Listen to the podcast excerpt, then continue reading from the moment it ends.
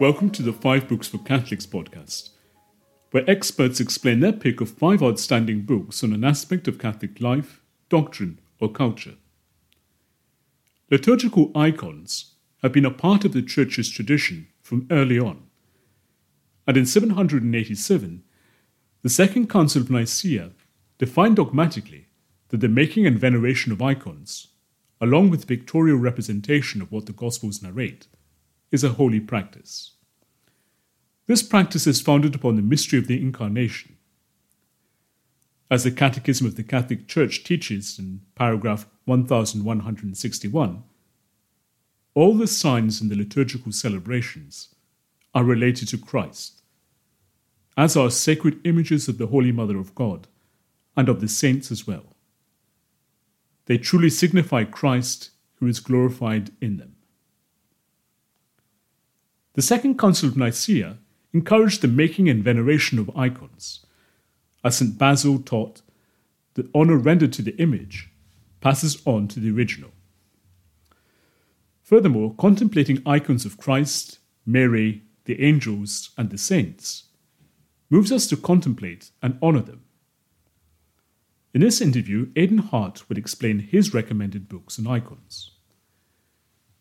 Aidan Hart has been a professional icon painter and carver for 40 years, with works in over 25 countries of the world, including with the Pope and other patriarchs. An ordained reader of the Orthodox Church, he's a frequent speaker at conferences and churches and has been in numerous TV and radio programs. He teaches a three year part time course in icon painting for the Prince's Foundation School of Traditional Art, and he has published Festal Icons, Beauty, Spirit, Matter, and Techniques of Icon and Wall Painting, all published by Gracewing. Aidan, welcome. Thank you for having me. Um, icon just means image, and the Second Council of Nicaea's teaching on sacred images does not refer to a specific technique of painting and engraving. When you speak of icons, are you referring to liturgical images in general or to a specific form and tradition of iconography?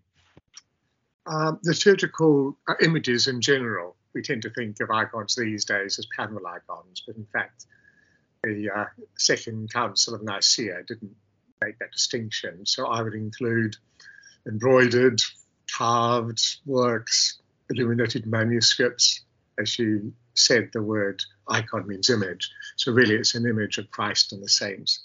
That's what defines an icon. And some believe that we live increasingly in a world that is so centered in visual media that it leaves little space for reasoned discourse. If so, are icons more likely to draw people to the gospel than preaching? The Christian faith is above all a matter of relationship with the living Christ. And word and image must go hand in hand. But without images, Christianity can so easily descend into an ism, a philosophy or moralism or whatever. Um, so I, I, think of the beauty of liturgical art, not just the the imagery, but the way churches are lit, the ceremony, the chanting, etc. It's like the fragrance of Christ. Uh, I had this little image in my mind of someone walking along a footpath, and there's a big high wall all along the footpath, a bit like these great um, mansions that we have in England. And um, the person's walking along and they smell an amazing fragrance. Where does that come from? I went to find where this wonderful fragrance comes from, but they don't know how to get to it. It's a very big wall. It goes for miles and miles. So they need to ask a local how to get in to the garden to find out where this fragrance comes from. So they meet a local, and the, the local either it describes to them how to get there or leads them there, and then the person enters the garden and discovers the source. So to me, liturgical art has many functions, but one of them is to give a fragrance of Christ, and then the word is necessary to, as, as it were, fill that out and, and, and um, make it an ongoing relationship rather than just a temporary aesthetic feeling. But above all, I consider with faces, and it's interesting that in uh, Latin and in Greek, the word face is the same as person, prosopon, persona. The face exists for relationship. So um, I've noticed going into churches full of icons, particularly frescoes, you immediately realize I'm entering into the communion of the saints here. I'm entering the living relationship with Christ. And my worship on earth is just participation in heavenly worship. Icons are a form of sacred art, liturgical art. Fittingly, therefore, the first book you have chosen is not by an art scholar, but by a father of the church. It is St. John Damascene's three treatises on the divine images. He wrote these tracts amid Emperor Leo III's attempt to outlaw sacred images from 726 on. What are the salient points of St. John Damascene's classic defense of icons? Yes, uh, I chose this book as the first one because it basically lays out all the main arguments which are then ratified, as it were, by the Ecumenical Council, um, the Seventh Ecumenical Council. Um, first of all, the incarnation, that's the fundamental thing. Um, he says, for example, quoting him, I do not draw an image of the immortal Godhead, but I paint the image of God who became visible in the flesh. For it is impossible to make a representation of a spirit. So he said that if we say we can't have icons of God incarnate, then we're saying the incarnation wasn't in fact real. So it isn't just it's nice to have nice pictures to make us feel gooey and, and, and, and lovey-dovey. It's a state, a theological statement, as well as being very useful to uh, encourage a living relationship with the living God. The second thing is um, veneration. He, he said famously that I worship God alone, but I will not cease to venerate all those things for which God comes to me. Um, so I found in my own experience that the the obvious act of kissing an icon by means of venerating the person depicted helps me to venerate all living people as icons of God. So he he said, uh, in reality, even the iconoclasts would have crosses so they're a bit inconsistent, he said. You, know, you allowed crosses, which is just an icon, um, but you won't allow images of the one who's on the cross. So it affirms the incarnation, it affirms veneration. Thirdly, he said that it affirms the goodness of matter. Um, as I just quoted earlier from, he said that I worship God alone, but I will not cease to venerate the matter, i.e., Christ's flesh and the whole material world, for which my salvation was effected. So he, he's affirming really the nature of the human person, who's uh, not just a spirit rattling around in a temporary body, but the body is part of our humanity. We're created a unity of spirit and flesh. So he's not just making a statement about the incarnation, he's making a statement in defending icons about the nature of humanity, that God can enter us through our senses, um, not just hearing, but also seeing. And fourthly, he makes an interesting point that the whole of not only creation, but even the Holy Trinity um, is underpinned by image. And he defines uh, five types of Im- image. He says Christ is the perfect image of the Father. Um, so these, as it were, the image exists within the Holy Trinity even before the whole world was created. Then the second uh, type of image he describes are the um, ideas in the mind of God. Uh, St. Paul talks about according to the pre eternal plan of God. Um, so, as it were, like an artist in a way, we have an idea in our mind, then we make it, but the idea exists before we make it. And then, thirdly, said the whole of the material world is, is an icon. Um, the sun and the moon, a rock even, declares something of God's presence. And then he talks about, fourthly, about types, um, say the Old Testament temple, would be a type of many things, but one of them is the type of the human person, the body and spirit, or the um, Ark of the Covenant, a type of Christ. It's wood and gold. Christ is human and divine. And then, fifthly, he said there are things that recall past sacred events, like the jar of manna, which was there to remind the Israelites of God's provision for them in the wilderness. And then finally, he says icons affirm the communion of saints.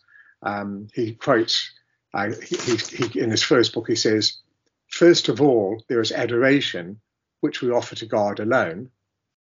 He alone is by nature worthy to be worshipped. But then, for the sake of God, who is by nature to be worshipped, we honor his friends and companions. So again, he affirms that I worship God alone, but because of Christ.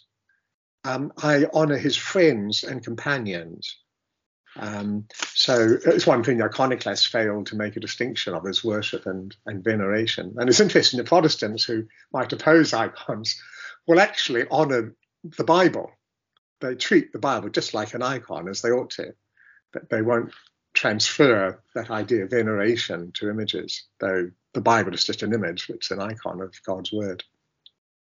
And for your second book, we turn to St. Theodore the Studite's on the holy icons. He writes during the subsequent stage of the iconoclast controversy, when Emperor Constantine V grounds iconoclasm not just on the second commandment, but on Christology. The Christological objection is that, on the one hand, an icon is licit if and only if it can depict both Christ's human and divine natures, but on the other hand, cannot depict both natures it can sometimes it can it will according to cons- this objection it will confuse the two and this will amount to monophysism alternatively it depicts his human nature alone and that amounts to a nestorian separation of the two natures. Thus st theodore the studite resolved these objections and help us to understand the christological foundations of icons that's quite right. He he he affirms all the things that john of damascus had said earlier um, John of Damascus stressed, I suppose, the incarnation and the goodness of matter. That, um, as you have indicated, Theodore dwelt a lot more on the union of the divine and human natures in Christ in his hypostasis, his person. Um, uh, his approach was a bit different um, in terms of his pedagogic technique. He would uh, state the heretical point of view and then he would counter that. Um, he was a very, very incredibly learned man but um, I think he wrote uh, his works also for the general readership. So, um, but yes, that, that's um, fundamental, really. That um, that that the union of an image with Christ or with anyone is not by participating in its nature, but in the in the likeness and therefore the person. So, for example, an icon, a painted icon, is not flesh and blood it's not the same nature as the person it depicts. It's it's, it's paint on, wood. Um, so the link with the prototype isn't through the nature, um, but it's through the likeness and through the person. So we, we might point to an image of Christ and say, "Oh, that's Christ." We obviously don't mean that you know that's uh, the, the, Christ with the body right in front of us, but we point to it and say, "Yes, that's Christ." Um, a bit like in this country, I understand it's illegal to destroy images of of the Queen or now the King um, because we realize there's a connection between the person. And of course, when there's a revolution, um, the first thing people destroy are normally uh, are images of the previous tyrant, the previous ruler. You're sort of um, uh, opposing that person by ripping down their statues, or conversely, you honour a ruler by putting up a new image of them and honouring um, that. Um, he writes, for example, um, we say that Christ is one thing and his image is another thing by nature, although they have an identity in the use of the same name. So he says that Christ is one thing and his image is another, but there is an identity by virtue of the name, so we can equate name with personhood. Um, that the, the link is in the likeness and the person, the name. And elsewhere, he affirms, a bit like um, John of Damascus, uh, that matter can be grace bearing. This is really important. So, to quote him, he says, What place is there where divinity is not present in beings with or without reason, with or without life? But it is present to a greater or lesser degree according to the capacity of the nature which receives it. In other words, he's saying that to some extent, even a stone declares something of God. God created it, it, it reveals something of Him. Whereas an animal, um, declares a bit more of God's nature than a stone, and a saint more than an animal. Thus, if one says that divinity is in the icon, he would not be wrong, since it is also in the representation of the cross and in the other sacred objects. But divinity is not present in them by the union of natures, for they are not deified flesh, but by a relative participation, because they share in the grace and the honor So it's a bit like my wedding ring here. It's just a bit of gold. Um, so not great value in itself, but it's an expression of my wife's love for me and commitment to me. So, as it were, this ring bears the grace of my wife because of of the link it has with her and what it what it means. So, um, we could say, I suppose, that Theodore sort of goes down a deeper, slightly deeper level than John of Damascus. And what's interesting, I found, with the theology of the icon, it's not just making a comment about how we should worship God fully and how our liturgy should be, but it's a profound commentary on how we should see one another and how we should see the whole creation. And I, I would say that our ecological crisis has come from a lack of an iconic understanding. Like to me, a tree is a revelation of God. I, I work with wood, so sometimes I have to cut down a tree and use the timber to make something even more beautiful. But even that act, of cutting down the tree and turning it into timber for a piece of furniture or an icon screen, is a priestly act. It's still part of my worship of God. Um, but that comes out of this whole world of, of icons. So the tree isn't God. Um, we're not pantheists, but God is in the tree. God has revealed himself to me through it. I don't worship the tree, but it's a, a gift. It's a revelation of God's love to me. So I'm going to honor that tree in a way I wouldn't if I just saw it as a lump of matter to make me rich, uh, for me to, to, to, use and abuse it. So uh, a, Catholic theologian um, friend of mine, um, who, who's a professor and specializes in applying Catholic theology to social issues and ecology, for example, says that if you find a problem in the world, start with the worship. How do those people worship? What do they worship? Um, so worship is like um, the prototype, the microcosm of how we end up relating to the world outside of worship. So if we don't honor matter properly, if we don't understand the distinction between the prototype and the image, then we're going to mess it up in the world. Thank you for listening. To read or listen to the rest of this interview and gain full access to our archive, visit 5booksforcatholics.com and become a premium subscriber.